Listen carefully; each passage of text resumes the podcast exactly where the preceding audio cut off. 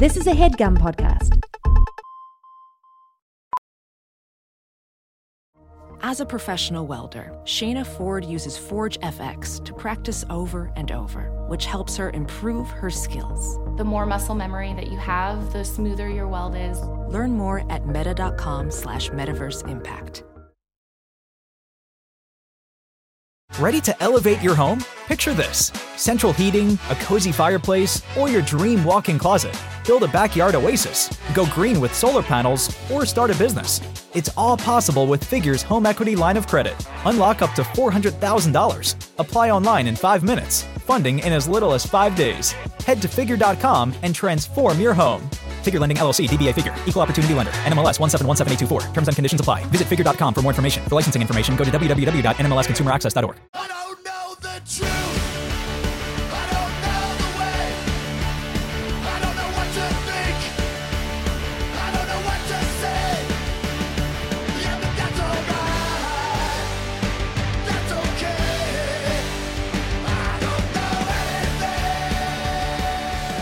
Hello and welcome to Factually. I'm Adam Conover. Thank you so much for joining me on the show again. Hey, do you remember crypto?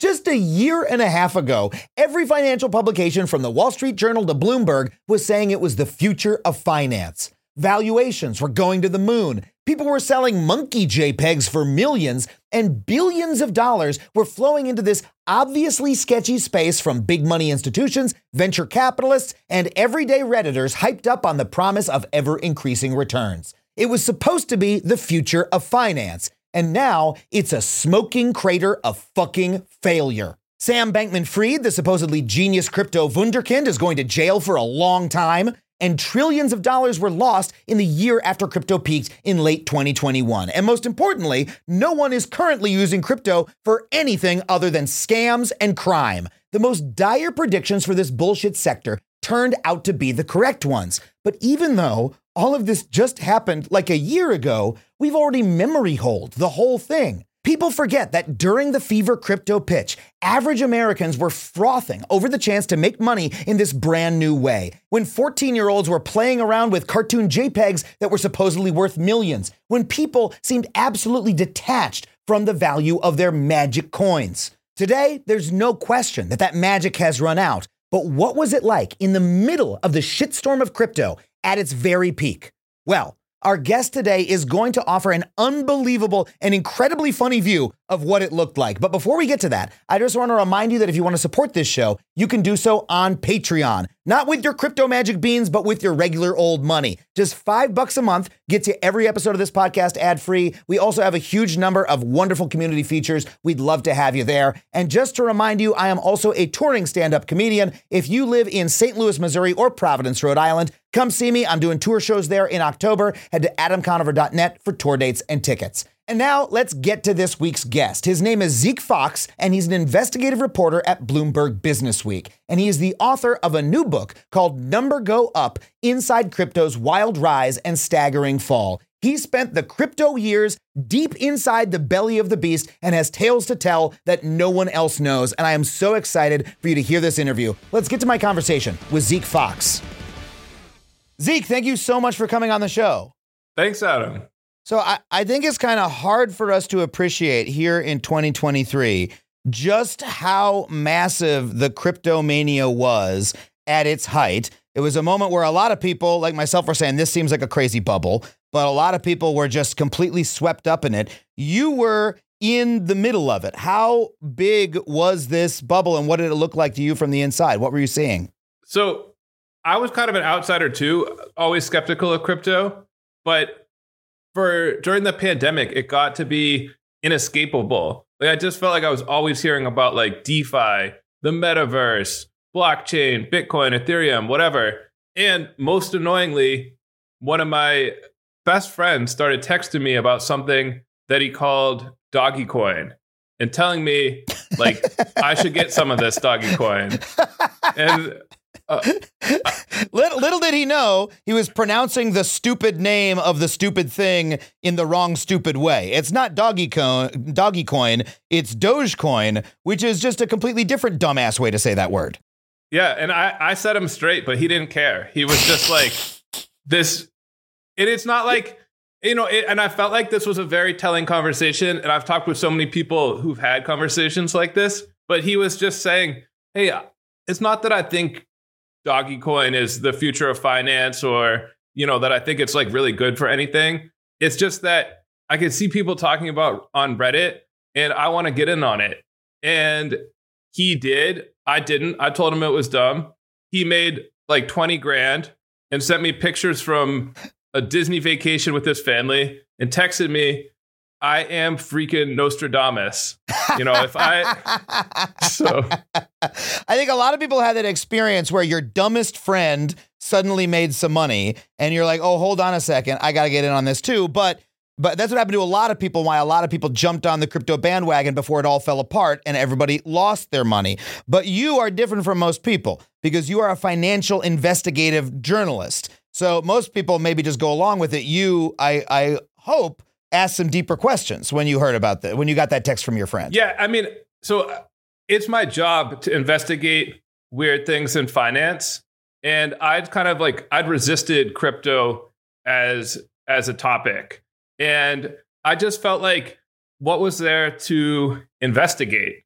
You know, these people are just saying, "Oh, buy my coin, uh, it's going to the moon," and then it was going up. I felt kind of like if I went to go investigate crypto, it'd be sort of like the New York Times sending their snooty restaurant reviewer to go check out like a new Taco Bell in Union Square. Like, yeah, like of course he's not gonna like it. Um, and I, I, I should, um, I don't want to malign my my Dogecoin friend. He's actually a very smart and funny guy, and that is what really set me off about this because I was like, even he is now saying buy Dogecoin. And I'm uh-huh. like, why are so many people doing this? And like some estimates, it's like a quarter of the population got some crypto. Mm. So I was, I got over my hesitation, decided to try to get to the bottom of it, to dive into this crypto world and try and figure out why is it so appealing to everyone? Why are all these coins going up and up? Who are these people who are behind it and turning themselves into like overnight billionaires?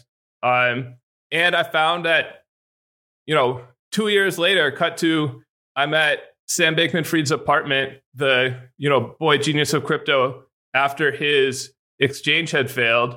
And we're, you know, up in his $30 million penthouse talking about why he his very unconvincing excuses about how he had not committed a giant fraud. The uh, biggest financial fraud in United States history, I believe. Probably depends how you measure it, but he's definitely like in the Hall of Fame. Yeah.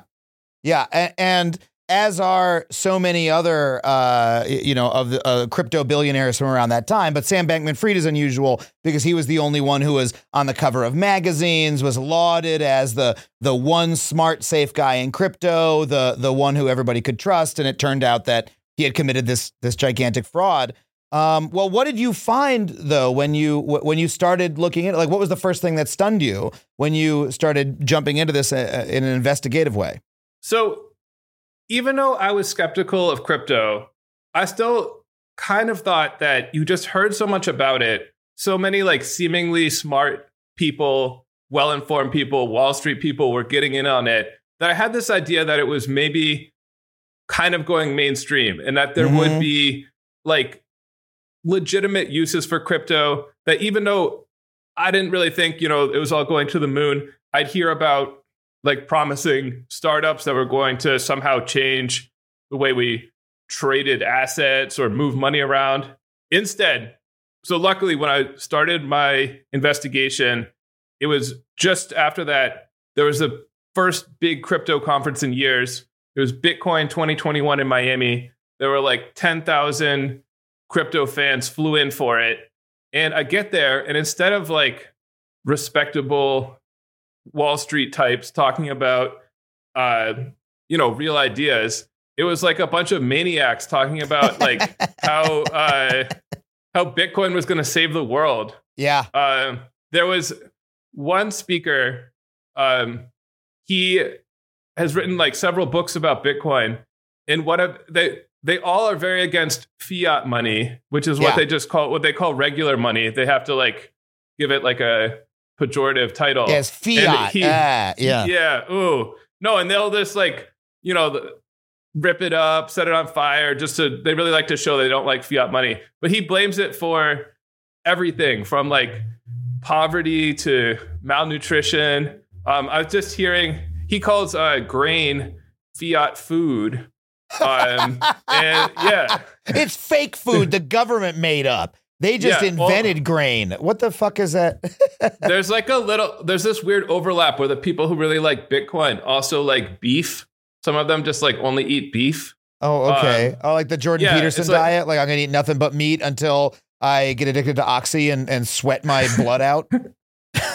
um Sorry, You know, you can you can move on. You don't need to comment on that part of it.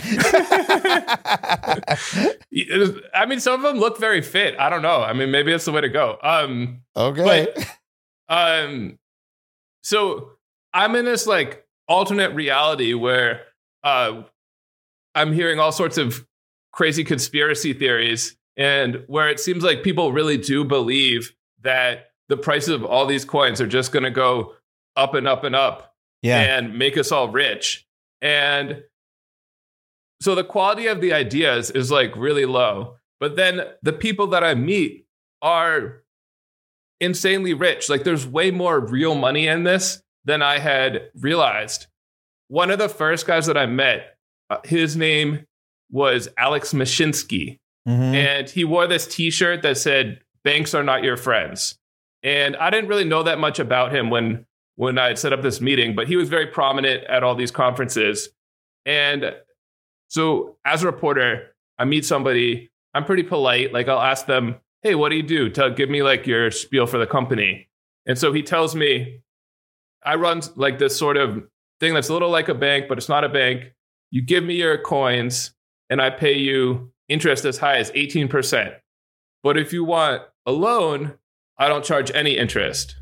And so, like, if you don't know banking, like, that's like a backwards business plan. Like, you're Yeah. paying people lots of money and you're not collecting any money. So it's Yeah. like a recipe to like lose money. Well, And- if, if I was told this, I'd be like, oh, you're literally like, this is literally a Ponzi scheme. This is like, I mean, just 18% interest uh, is like, uh, uh, is like Bernie Madoff numbers. You know, it's like, well, that's, Right. impo- that's impossible. So Right. I don't believe It's like- you. Yeah.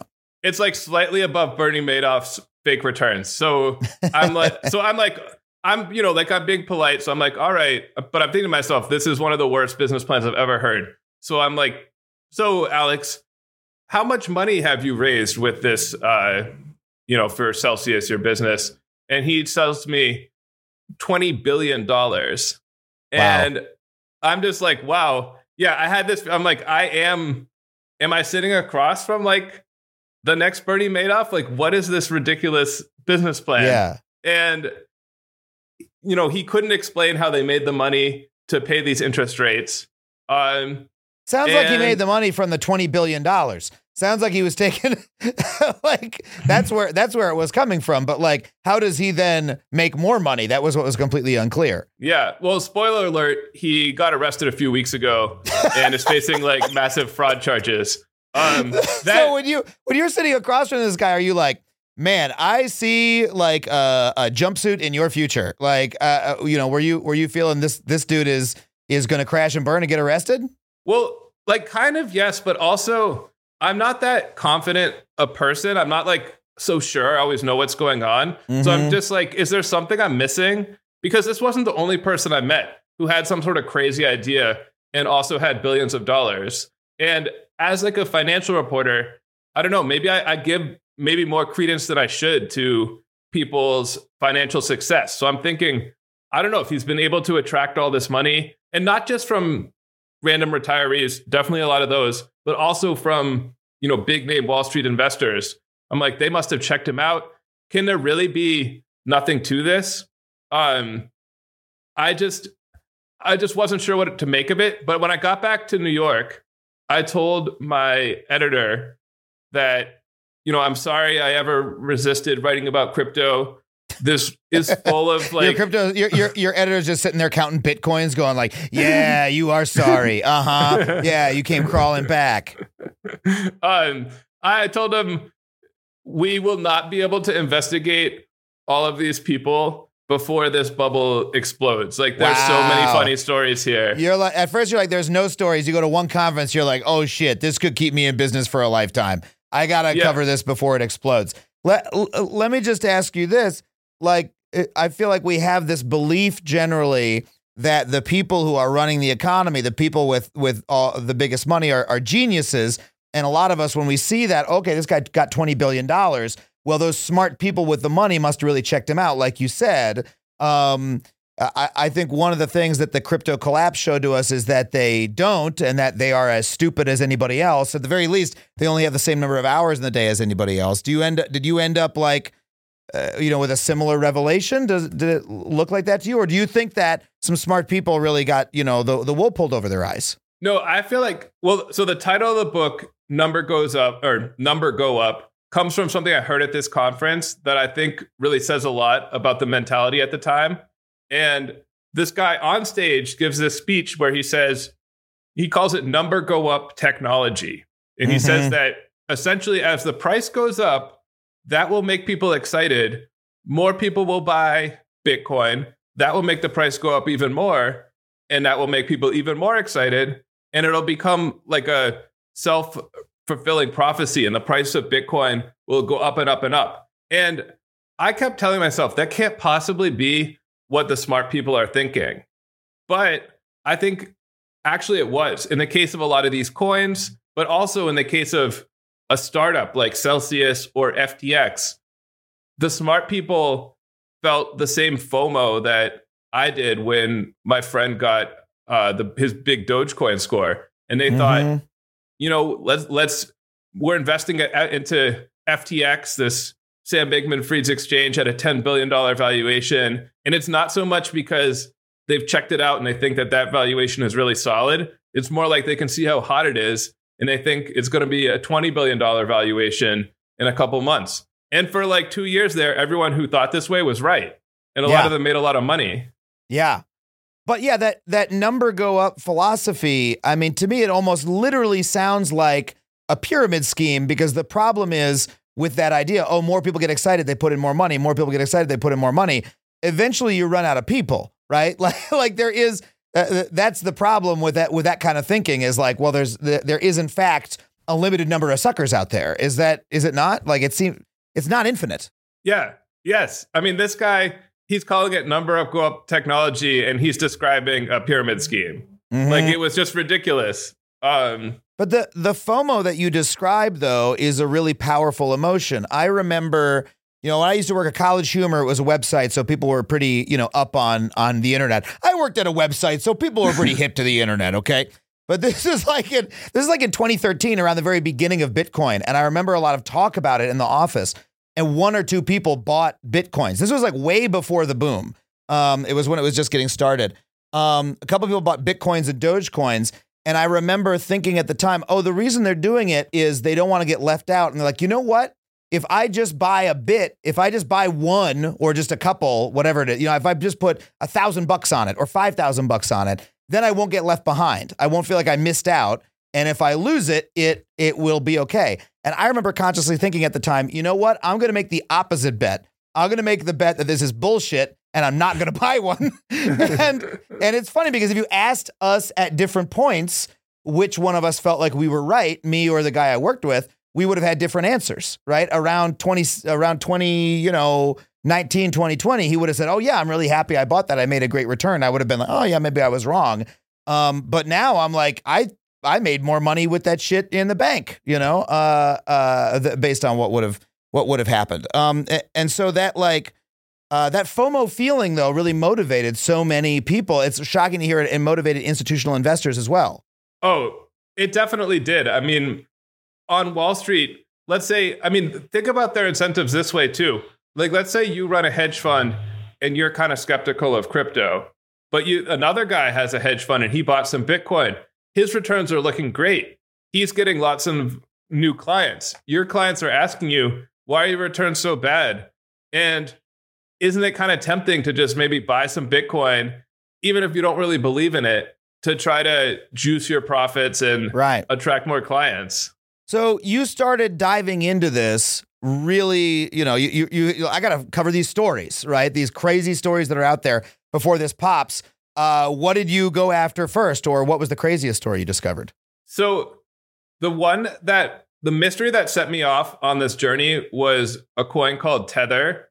It's like the one coin that doesn't go up and up. It's supposed to be always worth a dollar because it can be exchanged for a real dollar. So like you give Tether 100 bucks, they give you 100 Tether tokens and they're supposed to stash that 100 bucks in the bank. And when I was starting out, they'd sold so many Tether tokens that they were supposed to have $50 billion in the bank. That would make them like one of the biggest banks in the US if they Mhm. were a bank in the US. But nobody knew where this money was. And there were like all sorts of rumors flying around that maybe the money didn't exist.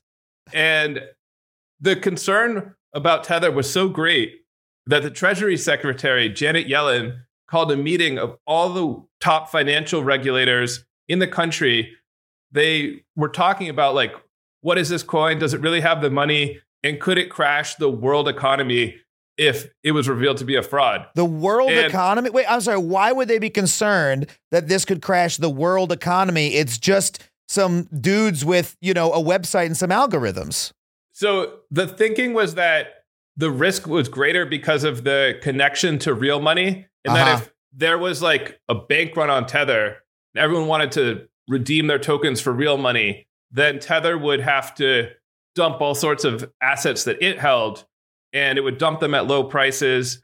And then that would sort of cascade into financial markets. Other funds would be seeing their assets marked down, and there might be a run on those funds too. Kind of like happened in the 2008 financial crisis with money market funds. Um, Mm. I, to me, this sounded far fetched, but what I thought was really silly was sort of like you're saying. I started looking into Tether, and its co founder was a former child actor from the Mighty Ducks named Brock Pierce. And uh, I saw that movie. so he he's not one of the main kids. Okay. He plays he plays Gordon Bombay in the flashback at the beginning. And he misses the he misses the crucial penalty shot. oh And- no. Yeah. Haunts him. So oh, and so this so this child actor's been trying to make up for for this bad moment his entire life. yeah, and he the he had become by the time I started looking into it, like one of the the biggest players in crypto. Wow. And I'm just like, the rest of the company was just as weird. The boss was a former plastic surgeon from Milan turned low end electronics importer. Um, the company wasn't really based anywhere. You couldn't tell where it was. This, the heads of the company were never seen in public. They never gave speeches or interviews. And I'm just like, ah, this is a great mystery. I want to get to the bottom of these, of it. Um, I caught up. So one fun part was like this guy uh, Pierce. You know, he's uh, he's quite a character. I caught up with him in the Bahamas. I was down there for a crypto conference. I realized he was in town when um, I met with a friend of mine, and she was telling me that she was really hungover, and she was just like, "Oh, last night I was at this crazy party on this yacht like this crypto guy bought from this Russian oligarch and like it was wild. People were doing like big business deals in like one room and uh partying like next to it. And she showed me this video of of a guy jumping off this like giant yacht. And I recognized I'd been wanting to meet up with Brock for a long time by then so I recognized him texted him. He uh I don't know have you spent much time on on yachts? No, I've never You're been on a yacht Zeke. I, I, not not not yet. I mean, I hope one day. Yeah, well, I me, me neither. So I, I'm like, score. I'm gonna do this interview on a yacht. So he sends a speedboat to my hotel to take me to where this like giant yacht is moored offshore. And I'm thinking, this is awesome. This is gonna be like something out of a Bond movie. I'm gonna meet the co-founder of Tether. Maybe he's gonna tell me some secrets. I'm gonna see like the coolest yacht ever. Yeah, yeah. I get there. I get there, and it's just like this is a recurring theme in crypto. But I get there, and it's just like uh, I don't know, a couple dozen people kind of standing around, looking kind of bored. They're talking about uh, one guy. They're start. They're Are they on talking a real yacht? Is it an actual yacht? So it was huge. It was like the biggest boat I've ever been on. But then I start getting pitched on like, do you want a tour of the yacht? And I don't see Brock at first, but I realize it's kind of like a yacht timeshare. It's like a crypto yacht timeshare. And they're trying to get us to like buy some coins so that we can spend time on this yacht. Um, the yacht, the yacht itself is a is a is a crypto scam. Like, You got to get in on this yacht, yacht, bro. Number go up, sale go up. Uh, Yeah. So we we we come across we come across Brock and I mean look you look for good characters to write about and he Yeah. definitely is one he's dressed like Johnny Depp in Pirates of the Caribbean Oh my god! He's got like this fedora with feathers in it of he's a maybe like five five he's got a he's wear he's shirtless with a leather vest that's kind of like knee length um, and he's just talking he's giving like a speech he, yeah. Um, but and he's a great talker. He talks like a total riddles. And he's giving a speech about how we're like this is the future of, of humanity. This is the Avengers. We're on like the Avengers yacht. And I'm like, I think I just heard the timeshare presentation, but but okay. Um, this was just one of like the many weird stops in trying to find this tether, get to the bottom of this tether mystery, which proved like very tricky. And Brock, I explained like what I was trying to do to Brock, and we had this very intense conversation. And I felt like um, I have a habit of kind of like daydreaming when I'm talking to people, especially if they're telling me like long pitches for their crypto thing. Um, and he he's talking to me, and he's he starts to like, I feel like he's looking into my soul, and he's like, Zeke, this is like your one shot. This is your one opportunity. Like, don't screw this up. This is all for all the marbles. like, humanity's fate is in the balance. And like, in a fedora and a knee length leather vest. He's Yeah. telling he's he's talking to you like he's fucking uh uh what Samuel L. Jackson in the Avengers. You have to you have to get on board the what does he want you to do? Put money in? Like you're reporting on him. I think his concern was that I would not be sufficiently pro crypto in my reporting, and that I Ah. needed to I needed to see the truth. Um, but he It he, seems like you were seeing the truth. it seems like you were seeing the truth of the short guy in the leather vest uh you know on Molly in the middle of a rented boat. Pretty- and I mean, the other guys on the yacht were talking about, you know, scams that people they saw, you know, sitting around were running. One guy's like, where are we going to get some Coke when we go back to, you know, my hotel on shore? Like, Yeah. These, These are, are not, not these, serious these- these are not titans of industry. Yeah, these are not serious people. but they have like serious money. Yeah. So why uh, uh why would anybody believe this guy? Like I like Tether, I remember when it collapsed was like it was one of the first big crypto collapses. It was covered in in Bloomberg every day. People must have ac- been actually invested in it, but this guy is ludicrous and the whole premise like if the whole company is premised on they have 50 billion dollars nobody has ever seen and it's all fly by night, like why is anybody buying it? So the crazy thing is, that's the question I was asking, and Tether actually did not collapse. You're probably Oh. thinking of uh, of Terra, the similarly Ah, named. I yeah. am thinking of Terra. Okay, thank you. Um, yeah. So Terra, not to be confused with Tether, was also a coin that was supposed to be worth one dollar, and Okay. this one, instead of being backed by real money, was backed by another made-up coin called Luna. Uh, Right. this had it had like a very nonsensical promise that was um, if you traded in your te- your Terra coin, you would get one dollar worth of Luna coins for sure. But then nobody really stopped to ask, like, but why are the Luna coins worth anything? And so, yeah, Yeah, it's like if I'm like, hey man, I got a, uh, you know, lend me some money, I'll give you some Adam bucks, and you're like, well, what what can I get for an Adam buck? And I'm like, oh, well, you can get a Monopoly book from me. and like, okay, Right. okay, that makes me feel better. But no one says, well, where, what can I do with that other with that other fake buck? And but the thing that's so wild is that first of all, these like Luna bucks were going up and up and up for a while. For they were worth like 60 90 dollars each. And Okay. the guy it was this Terra one was run by this really obnoxious South Korean bro. And if you asked anything but anybody who raised questions about this scheme, he just uh he hit him with like the go to crypto insult, have fun staying poor, you know, Yeah. something like that. Yeah. Um, but meanwhile, he this one Terra was like almost openly a Ponzi scheme, and it raised huge amounts of money from big time investors. And there's a funny story. There's one guy, uh, Mike Novogratz. He's former Goldman Sachs. He started a crypto company called Galaxy, regarded as like one of the sharper and more mainstream guys in the crypto world.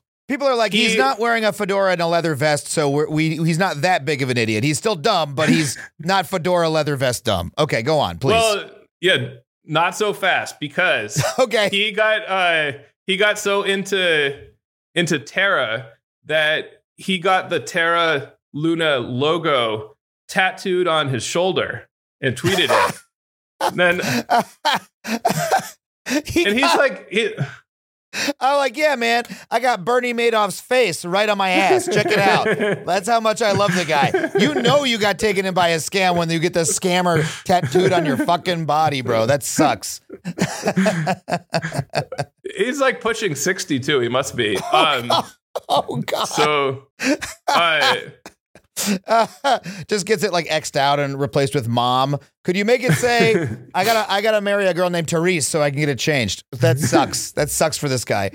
Um He, What- what- but uh, still sitting pretty despite his Terra losses. That is the kind of thing. The lesson of crypto is that if you're like in the inner circle and you get in really, really early, you can still make money. But by the time like you or me, if by the time we're hearing about it on the group chat, like it's too late. We're the suckers at the at the table. You know, Right, when we buy in, it's about to crash. I mean, look, it's it's almost a cliche to call these a Ponzi scheme, but that is how they work. The per, the people at the beginning make the money because they're in on the scam, but it depends on wider and wider numbers of the public putting their own money in. That is how the people in the center of the web make the money. And so, by definition, if you're the one putting money in, you're late. You know what I mean? You're you're you're adding gasoline to the fire. Uh, you're you're having you are you are making the rest of the machine go with your energy. You're not going to profit off of it. Yeah, the way to profit is to create those Adam bucks, get that going. Oh yeah, You don't want to buy like somebody else's coin. yeah. And that's why we saw this incredible entrepreneurial energy of people creating coins, people creating NFTs. Oh, by the way, I know you at one point bought a bored ape, but before we get into that, we got to take a really quick break. We'll be right back with more Zeke Faux.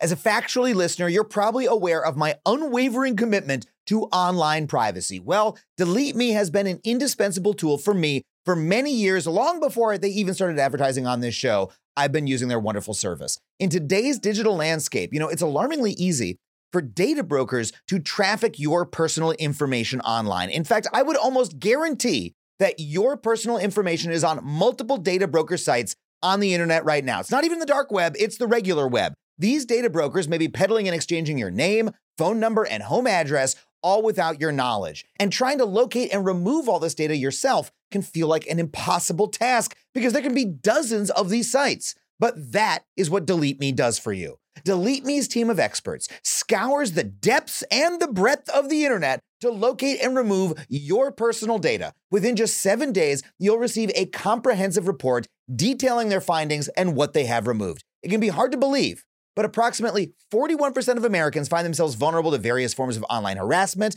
and this means doxing, scams, and even identity theft, all of which pose significant threats to your financial security and could potentially derail career opportunities. I mean, I used to get weird people calling my cell phone all hours of the day or night until I signed up for Delete Me and it cut it right out. So, if you want to safeguard yourself like that and live with a peace of mind that experts are hunting down and removing your personal information every three months, then check out Delete Me. Go to joindeleteme.com slash Adam and get 20% off for all consumer plans with the code ADAM. That's joindeleteme.com slash Adam. Welding instructor Alex DeClaire knows VR training platforms like Forge FX help students master their skills. There's a big learning curve with welding. Virtual reality simulates that exact muscle memory that they need. Learn more at meta.com slash metaverse impact.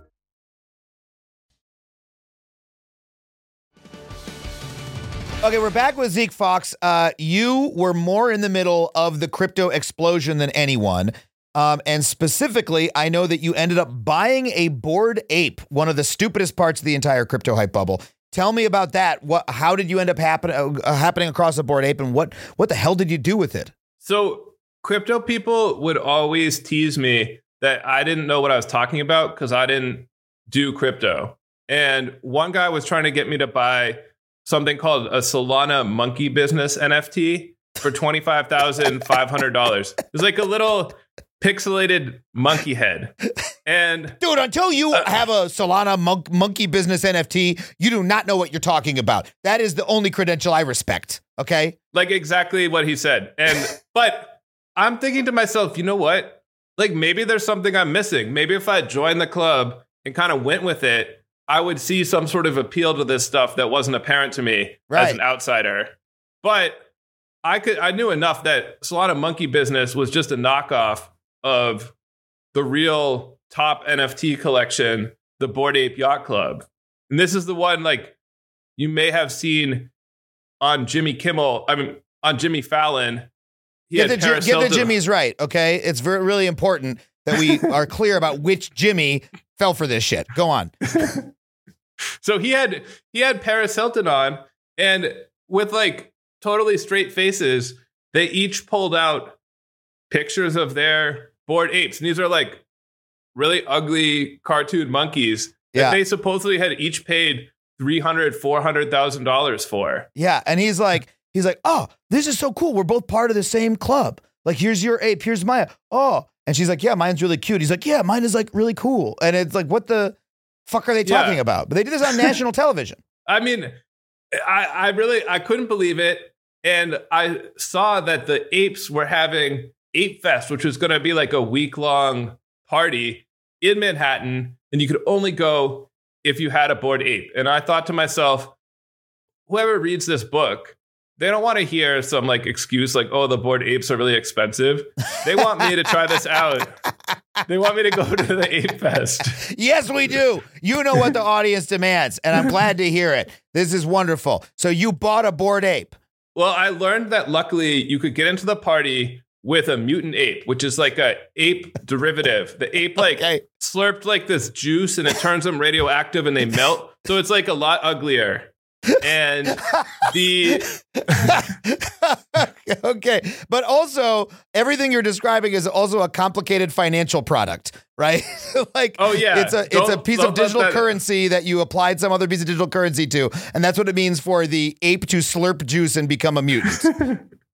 so one night after dinner, I told my wife Nikki that I had something important to discuss about the book.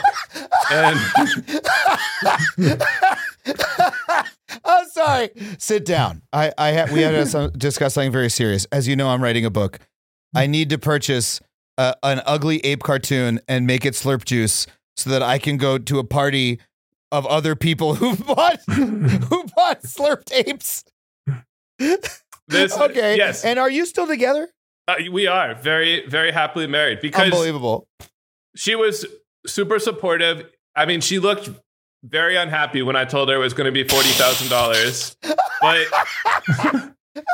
Hey, I know you really had your heart set on Alexis, but you know what? Can you can you drive the uh, 92 Corolla a little bit longer because uh, Daddy's got to have a monkey drawing? yeah, it's a 2015 Town and Country, and I Oh, love okay. it. Okay. But uh, yeah, the so by the time I actually bought it, the price had dropped to it had been a couple weeks before I got around to it, and the price dropped to twenty thousand dollars. And this was cool because I didn't want to spend forty thousand dollars, but it was also, but there's also like it's also bad because it shows you that the price can drop really fast. Right, right, Um, right. You're like, you're like twenty thousand is as low as it's going to go. I, I think I'll be fine. So the process to buy it, truly, you cannot. It actually, like the guy had told me I didn't know crypto until I tried it, and he was right because it was so horrible to buy this ape. Like so, like uh, you know, I work for uh, a, a website too. Like I. I know I'm on the computer all day. I'm doing stuff on the computer, but like the actual process of sending my money into crypto land to buy this ape was was truly horrifying. Um, it turns out that I mean you've probably heard of like a crypto wallet, Yes. and it turns out like what that means is in your Chrome on your browser, like you got where the URL goes, then maybe you have a little like red hand for the ad block. yeah. Now, what if I, how would you like another icon that's a picture of a fox? And your money's going to live in this fox. And This is honestly one of the reasons I did not get into crypto because I was like, I knew you could like, you know, store it on your computer or whatever, crypto wallet. The first time I heard about crypto, I was like, hey, this is kind of a cool idea, digital currency, you know? I, I like uh, cryptographically secured, neat. And then I was like, I need to download a Chrome extension. Like literally this the, tens of thousands of dollars live not even in like a web app or like a, a native Mac app, a fucking Chrome extension. I don't trust Yeah. my money to a Chrome extension. Give me a fucking Well, break. And it, it did not make me feel any better when, before you install the Foxhead Chrome extension, you have to watch a video in which they tell you that you should write, you should engrave your password to this Chrome extension on a piece of metal and bury it in your backyard. and like, well, yeah, you don't want to be one of those poor poor fools who has, you know, 2 million dollars in crypto on a hard drive that they forgot the password to. Those people are are you know, you've read those articles. Those people are in hell, you know, or the ones who are trying to dig the dig the hard drive out of the out of the dump or whatever. Awful. But I also didn't I didn't want to be like uh, Seth Green, the actor who had his bored ape stolen and had to buy it back for like 300 grand. Right. Uh, right. I was hearing all these stories about how my ape was going to get stolen and I mean one of the worst parts you buy the ape it's supposed to go live in the fox head and I'm like I just spent 20 grand it doesn't uh, it doesn't This is the most I've ever laughed on this podcast. it uh, so the ape has to go live in the fox head. Yeah. It didn't it wasn't there. I went to go look and I was like I'm like, what the fuck? Did I just lose 20 grand? It You turns out you have to 911. like the ape is gone from my fox head. Go for it. you have to you have to like restart your computer twice and reload Chrome. Oh God. like um so but with this oh also by the time I got the ape, it wasn't even good to get into Ape Fest because you had to go through this whole separate process to prove your ownership. Like the fox head wasn't good enough. Yeah. luckily I, luckily I had a friend who uh was willing to to take me in. Um so Oh, okay. After all, I- after all that is just a guy goes, yeah, I can get you on the list. a lot of problems with the ape thing revealed themselves immediately. So like I was trying to get into the spirit of it. So I texted my friends and my mom and sent them a picture of my new mutant ape who was like I he was uh had kind of a melty face and his sweater was made of maggots and he was smoking a pipe. And Ugh.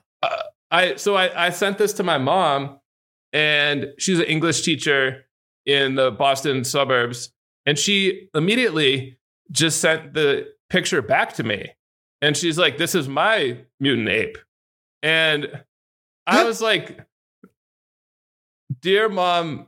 You will never own this ape. Only I own it. Yeah. Uh, she was like, I have the picture too, dumbass. You sent it to me and now it's on my computer. I'm like, for, for very, very important blockchain reasons, this is my ape, but it would take me a really long time to explain why it's mine and not yours. So just like, get out of here. Then uh, at Ape Fest, everybody's got apes, so they're not impressed either. They're all just saying, like, Keep going. they just think that, like, They're like, this is the worst ape we ever saw. That looks like an ape that cost 20 grand. My ape cost 500 grand. Did like, you ever you're a meet, loser. Did you ever meet a single person who was impressed by the ape? They do this kind of love bombing thing where people would be like, yo, Mm. bro, welcome to the club. But I could tell what they really thought. I could Yeah. tell they didn't, they were not impressed by my mutant. And I tried to parlay this into, uh, I wanted to get, I wanted to get an interview with the, the, the elusive founders of the Bored Ape Yacht Club, who were like, by that time, probably billionaires. And so I Yeah. found him at the party. I showed him my ape and I was like, hey, I'm in the club. Can I get an interview? And they're like, nah. Then uh, I did, I heard uh, Snoop, it was a pretty good party, albeit like 90% bros who are really wasted. But uh, Yeah. Snoop did perform. Whoa. Snoop ape. He, oh yeah, he had he brought he had his Snoop ape. His Snoop ape was was dancing. Snoop ape was humping people. Um, wait, it, wait, it came into the, our physical reality? I mean, it was a guy wearing a head with the Okay. Snoop ape head on it, but Okay. he okay. actually, I, I, I don't think he got enough. Uh, people didn't criticize him enough for this. He performed a song, an original song. The chorus was that Dogecoin was stupid and that you should buy, you should buy ApeCoin, the official currency of the bored apes. the Sno- Snoop Dogg, Sno- Snoop Dogg the rapper, the one who's friends with Martha Stewart. He he performed a rap song about how Dogecoin is stupid and you should buy Bored Ape Yacht Club. Yeah, ApeCoin. Eminem. Eminem showed up. Wow. He he did not rap. He just like flipped everyone off and hit play on his music video. Um, A- Amy Amy Schumer did a set that people didn't like, uh, but she had uh, why, why, why of all the people to have of course the Bored Ape Yacht Club audience are not Amy Schumer fans. Wonderful comedian. My God. yes. Well, she had a, she had a really good joke about them, and Oh, what was like- it? Yeah, she surveyed the crowd, and she's like, I, she's like, I don't even really know what what NFT stands for, but looking out at all of you, I'm maybe is it is it not fucking tonight? Ah, And, uh, yes, uh, yes, Amy. Yeah, they didn't like that. Um, Love her. and I did. Uh, Jimmy Fallon was he did show up. I saw Oh. him there, and he was kind of in the back in the VIP. Um, but I was able to, you know, walk past his guards and flash my mutant ape to him. And he he looked at he looked at my mutant ape like pretty he was like, pretty "Oh politely. wow, so cool, yeah, yeah. Oh wow, wow, that's an ape. I have an ape. You have an ape. Oh, well, oh, it's so great to meet you. It's so great to. meet I, I, I didn't get like the full Jimmy Fallon, but I don't blame him. I'm sure like celebrities get really annoyed of with randos just walking up to them all the time. Well, you're in the Um, club though. He has to be nice. You're in the club, just like Paris Hilton. Well, that's true because he when I said like I was like Jimmy. Um, at this point, the price of apes had dropped, so like anyone who was there just lost like you know at least twenty grand, hundred grand, unless they bought their ape like the day before. God. And I'm like, Jimmy, these people, like, you were actually pretty influential. Many of these people might have bought the ape because I saw it on your show. Now they've lost like real money. Uh, what do you think about that? and uh, he was just like, You're my uh, hero. You're my hero. He said, I, I did it for the community. I did it for the community. It's like a cool art project. I'm not like, I'm not, you know, making investments. And I thought, you know, easy for you to say a couple hundred grand isn't an investment. Mhm. But like some of these people, it represents like their biggest asset. Yeah. Um, so I I was able to sell my ape. I got rid of it as soon as I could. I lost like two thousand dollars, but I was so happy. yeah. I just because once I had it, I knew intellectually that like these other people did buy and sell these. They traded regularly, but I also had this feeling like I'm the last idiot that will ever buy one of these. Like no one will buy it from me. yes. Uh, but someone did. Then Yes. I felt bad about that. right. Because now this person, maybe that's the final sucker, and you left them holding. It's it's literally a game of hot potato. Like who gets who gets left holding the bag of shit. uh, amazingly, I looked it up. You, these these apes still, even the mutant apes, even after all this huge crash, they still go for uh, eight grand. Wow. Uh, so you uh, it lost a bunch of money, but like people are still well holding out hope. What were they at their height though? The mutant, so eight grand for a mutant. Those got I think as high as sixty, and like the bored apes, Bieber paid supposedly like one or two million dollars. The rare ones were going for like that much. Now you can get like the lowest priced bored apes for they're still like fifty. Wow. But I, I want to know who's who's buying in now. Yeah. Um, because I think they're overlooking. I mean, kind of questionable whether this was ever cool, but also like an investment that's dependent on something maintaining its coolness just doesn't seem like a good idea to me. Right. I mean, like, you know, uh, Obey Giant, like the Shepard Fairey stuff, is like that had a moments where it was cool. But if you bought stock in a literal one of those Obey Giant drawings, you'd be stupid because like it's a fad, it's a trend. It's it's just a, a way, you know, something that some people at one point thought in time looked cool. It's it's immediately disposable. And yeah, and like the worst thing is that once you if you had bought stock in Obey Giant, then you'd be like tied to it and you'd have to be pretending like it was so cool and tweeting about it all the time. Right. And like even you you're like committed to this joke now and you're just like let's all laugh at this joke really hard and hopefully it'll make us rich. uh, well, let's talk a little bit about the crash itself. I mean, people have lost so much money on crypto. You said 25% maybe of Americans bought into it. That number sounds insane to me when you think about how many old people there are in America. Because if you just talk about people over 65, that is a huge portion of the population. And then also people under 20. So I'm like a little bit, how do you get to, how do you get to uh, one in four? But even if it's one in eight or one in 10, it's still a massive number. Um, uh, and you know, their crypto eventually had so much mainstream energy pouring, despite this ridiculous scene you told us about. Crypto had so much mainstream energy pouring in, famously advertised during the Super Bowl. Multiple sports arenas were named after crypto companies. You know, you had like major companies doing, eh, you know, major banks doing ads about how they're going to leverage the blockchain and all this shit. It really seemed for a moment like it was here to stay. And now it's fucking gone. Go on Bloomberg.com or the Wall Street Journal or any of them. You will not see a single crypto article except about what a disaster it was. Nobody is following this anymore. No one, no one uh, anymore thinks that it's something you're going to make a lot of money off of. So what happened to all of the people who bought into it? You know, I mean, that's the sad part because we love these great these stories about like the overnight wealth. But one of the things I did for the book was one of the earliest crypto manias was in the Philippines, Mm. and the whole country went wild for this crypto game called Axie Infinity. I heard about And, this. Yeah, they were treating it like basically you had to. It was a form of an NFT, but the NFTs were little monsters that you could play this Pokemon-ish game with, and people were playing it like it was their job. Like whole families were just sitting around playing Axie on their phone and earning these things called smooth love potions. God and- damn it! Yeah, the price was good for it was good while it was gaining followers. It got up to like more than a million people in the Philippines, but then of course it all crashed.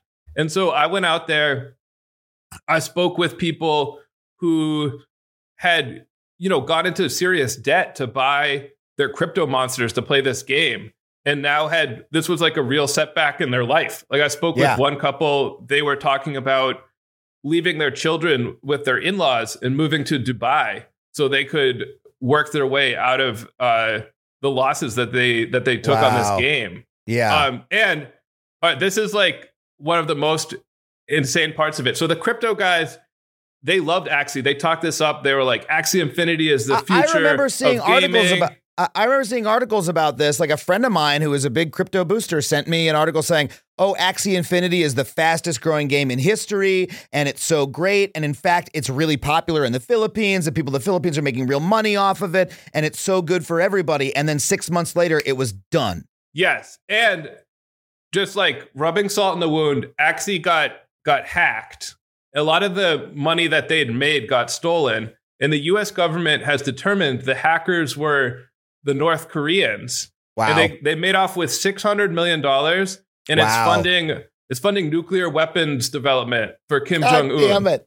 So like, See, now say what you will about Pokemon or Animal Crossing, but it's not funding nuclear weapons weapons development. Okay, and that's the, Nintendo's promise is that they don't use they don't do that shit. Please go on. yeah. So the crypto bros were just oblivious to like all the harm they were causing to people around the world, and it was like regular people in the U.S. who put the money, invested the money that they thought you know they were saving to buy a house. It was people in the in the Philippines. And another one the crypto guys love to talk about was El Salvador. This Uh-huh. was the the the president of El Salvador became a Bitcoin bro, and he announced at that first conference I went to. This was like one of the weirdest moments. There was this guy on stage, like a kid with uh in a hoodie, who was just like pacing around, cursing, like stereotypical crypto bro. Then he's announced he's like announcing that El Salvador has adopted Bitcoin as an official currency. And the president appears via Zoom and he's like, Yes, we will make Bitcoin our currency in El Salvador. And all the guy, the Bitcoin guy on stage is crying. The people in the audience are crying. And I'm just like, what is going on? And it, so they talked about this as like a real success Yeah. story. So I I decided to go down there and check it out. My this happened a lot in crypto. My expectations were pretty low. Like I'd already heard it wasn't working out that great. But when I got there and I'm like, oh, it's way worse than people said. Like literally no one likes Bitcoin. People just sort of uh like when it, it was a law the restaurants in every place is supposed to accept Bitcoin. But one of the first places I tried to use it, and I when I said to the bodega clerk, quiero pagar con Bitcoin, por favor. He Mhm. literally took the bottle of water out of my hand and was just like, get out of here. like, and this was wasn't it like El, El Salvador like gave everybody a crypto wallet and like put Bitcoin in it that you could use, but I, I think I remember reading people would just like cash out the free Bitcoin and then never use it again. yeah, everyone got 30 bucks, which was pretty cool. And everyone liked that. And they just, uh, but Yeah, everyone got a free pizza. It was great. Sure. yeah and i i actually met a guy who ran a pizzeria and he was he offered to give people pizza for the 30 bucks and he sold a lot of pizzas that first month right.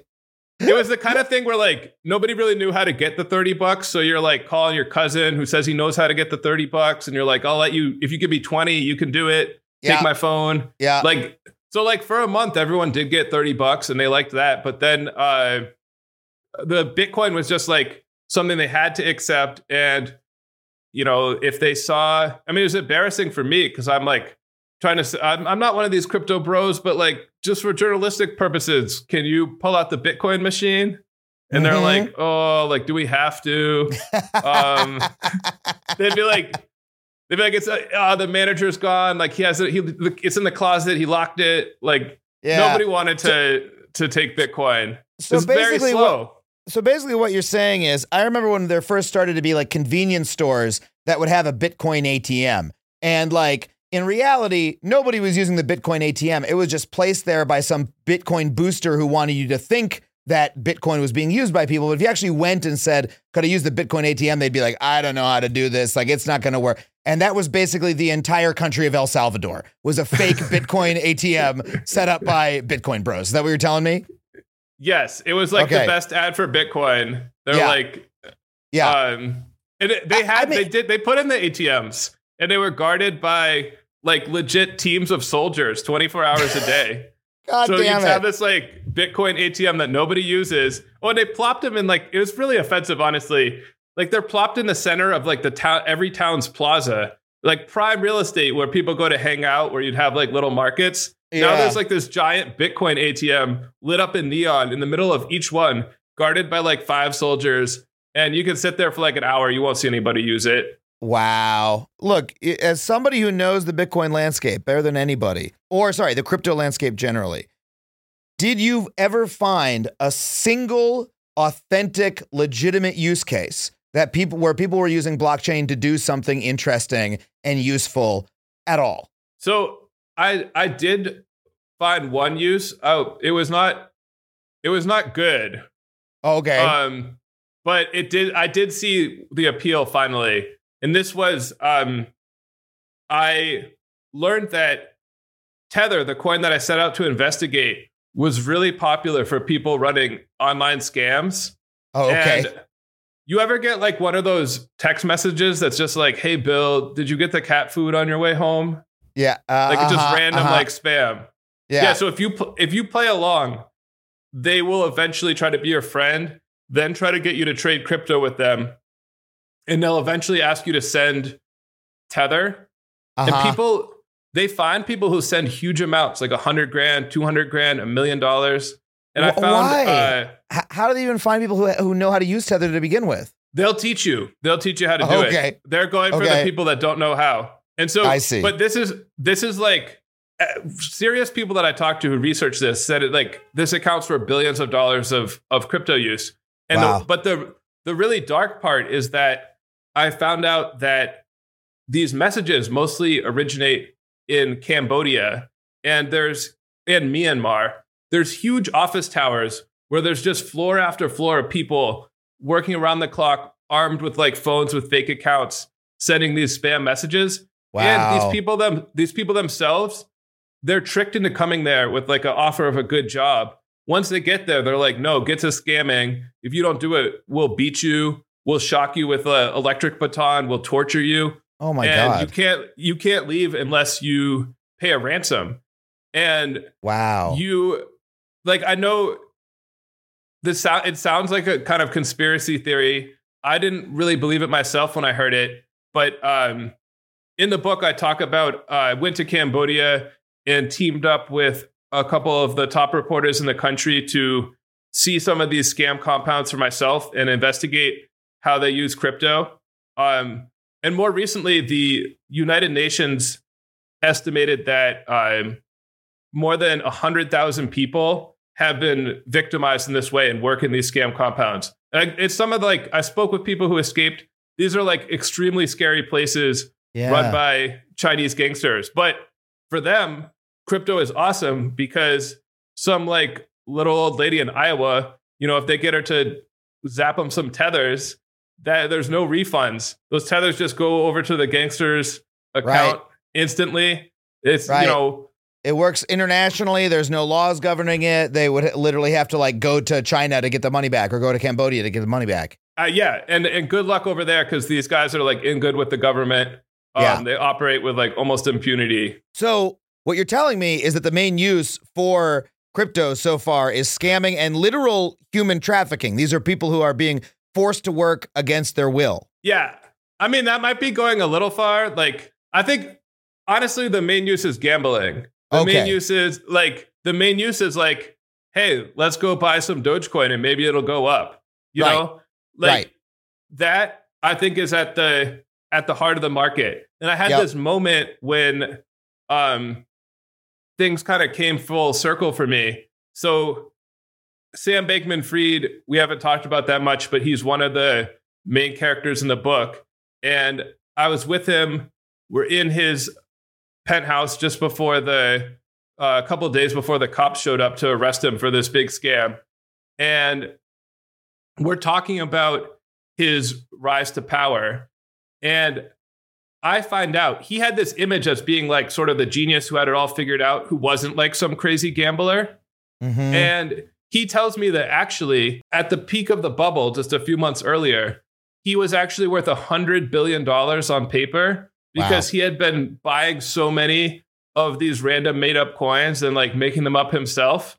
Um, even the guy who was like treated as the smartest person in crypto was basically just effectively buy Dogecoin and like hoping that it went to the moon. And like and he it, that literally was one of his strategies. Like his hedge fund bought Dogecoin based on the timing of Elon Musk's tweets. That's insane. That's like finding out Warren Buffett is just going like, yeah, I just uh, bet a billion on the Bucks. Um, you know, just like, and that's and that's how. What's your financial plan? Yeah, I, uh, roulette, I guess. Like it's insane to uh to, to think that again. Th- this guy was called the sm- one of the smartest financial whizzes of his generation. He was the Mark Zuckerberg of crypto.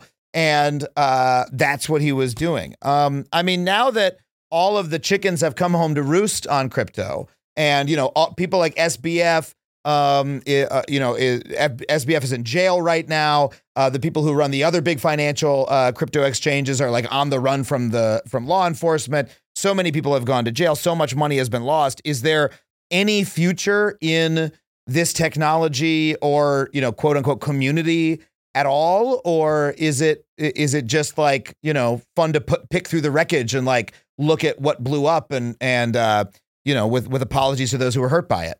Bitcoin is as old as Uber. It's as old as WhatsApp. And like those are apps that now have become verbs. Like we use them so much. Right. And crypto has come up with nothing that any regular people use for pretty much any reason right. other than gambling. And when it comes to gambling, like the biggest casino, FTX, or the has been revealed to be like a giant scam. So it's hard for me to imagine anything good coming of crypto with the caveat that so many smart people have spent so long working on this. Like you have to imagine eventually they'll come up with something. Yeah. Um, but I'm just glad that they gave us this crazy bubble to uh, for me to like. I'm just glad that I was there for this crazy bubble. Um, it was like uh, I don't think we'll ever see anything like it again. Yeah, I mean, I think what it did give us was the stories that you told us in the book that you wrote, which sounds fascinating. Uh, you know, I'd leave it there, but I, I just wanted to ask you one final question. What, what in your view is what finally killed it? I mean, the drop was so precipitous, right? From Larry David and Matt Damon uh, in the Super Bowl ads to today. Like, was there, uh, you know, what what caused the scales to fall from people's eyes and, and for the truth to finally uh, be known about this? You know, it's it's like you said before, like the, when the number number go up uh, is just like the is a description of a pyramid scheme, and eventually, like people aren't going to come in, the price won't go up, and once the price starts falling, then people are jumping off the bandwagon, you know, as quick as they jumped on. Mhm. And so that's basically what happened last summer with the fall of Terra. And that like set off a total like set of dominoes in the crypto world, which finally led to the failure of FTX. But it wasn't like, oh, like some rogue operator did in crypto, or it wasn't anything that complicated. It just took people for some reason pulling their money from that Terra Ponzi scheme, and that set off the whole collapse. Do you think it's possible for us to learn anything from this? Because, I mean, look, I wish I could say that we'd be more critical in the future, but even as this was happening, a lot of people were saying, this is a pyramid scheme, this is a Ponzi scheme. And most people did not listen. And we got in this position anyway, where so many people put their money into this system and then lost it. Um, and you, you know the the assholes who started it profited massively. Some of them went to prison, but some, as you say, are still billionaires. So, is there any defense mechanism that we can build against this happening again in the future, or are we just doomed to repeat this cycle every time there's new some some new tech buzzword? It's a good question. I think that uh, it's not like we need some new law to defend against this. So many of the things that people are doing broke the rules that have been around for 100 years that require companies to be honest in their disclosures to investors. And I'm just hopeful that people will be on notice now that you can't break those rules. And the next uh, hot startup that comes around, they will uh, behave more honorably. Um, but yeah, it's it like it's hard. It's hard to know. It's uh, there's always another bubble. Well, and the next time there is a bubble, I hope you'll dive into it and get the story and come back and tell us about it because it has been so entertaining talking to you and hearing about the truth of of the Fedora yacht and the Bored Ape yacht, Bored Ape Yacht Club party.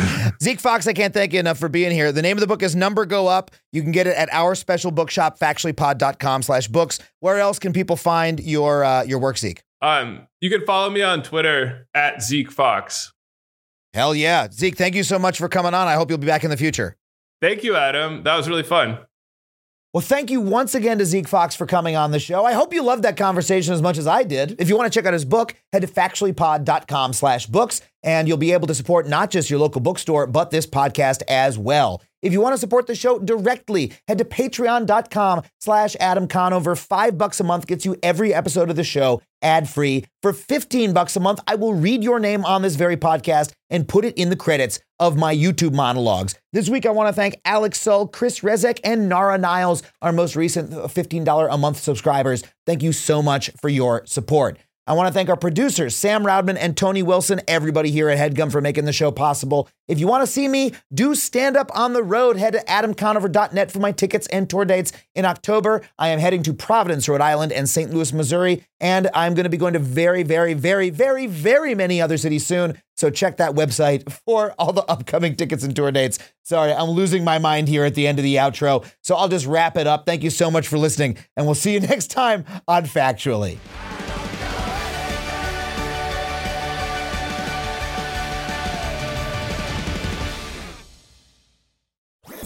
That was a headgum podcast.